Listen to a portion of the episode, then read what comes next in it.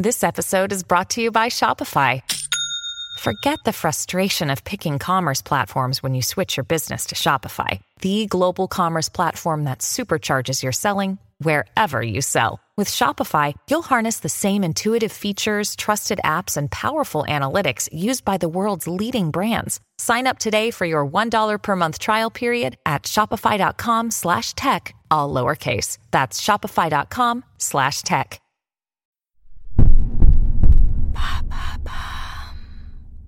What is OnlyFans? Thanks for asking. OnlyFans is a digital content platform which operates on a subscription model. As with social media platforms, when you follow a user, you get access to that person's content. Since being launched in the UK in 2016, the service has drawn criticism from some quarters.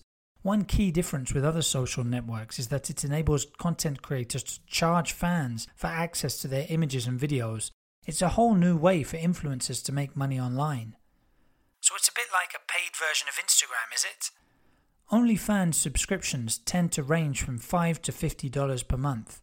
Once a fan subscribes to an influencer's account, they can view their content and send them private messages. So the premise is that to see exclusive content, you have to pay. And the rules around what can be published are pretty liberal compared to Instagram's strict policy on nudity. In fact, OnlyFans has strong links with the adult entertainment industry, counting many sex workers among its users. Some media outlets have referred to the platform as the Instagram of porn. Users are allowed to share images of themselves in little or no clothing, and even pornographic videos, and it's all completely legal as long as the people in the images are old enough. To create an account, you must be over 18 and submit proof of age. But it's not completely all about nudes. Some musical artists are active on OnlyFans, including rapper Cardi B. What's in it for them, you might be wondering? Well, they can host private shows for their fans and share exclusive footage from the filming of a music video, for example. Fitness coaches also share workout routines and personalized tips.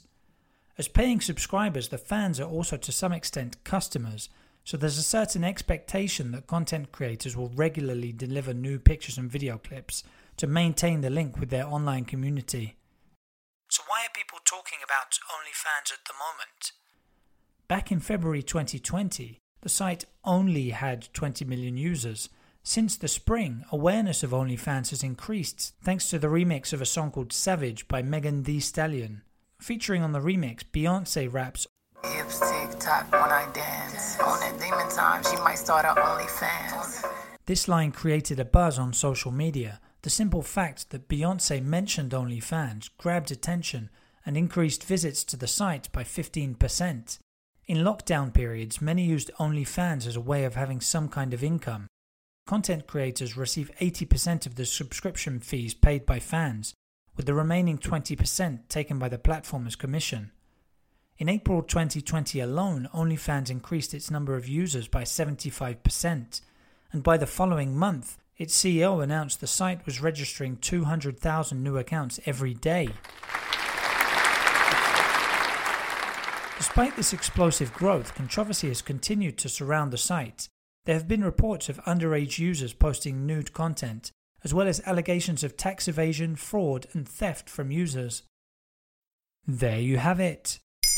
Now you know what OnlyFans is. In under three minutes, we answer your questions. What would you like to know about? Use the comments section to ask your questions on the podcast platform.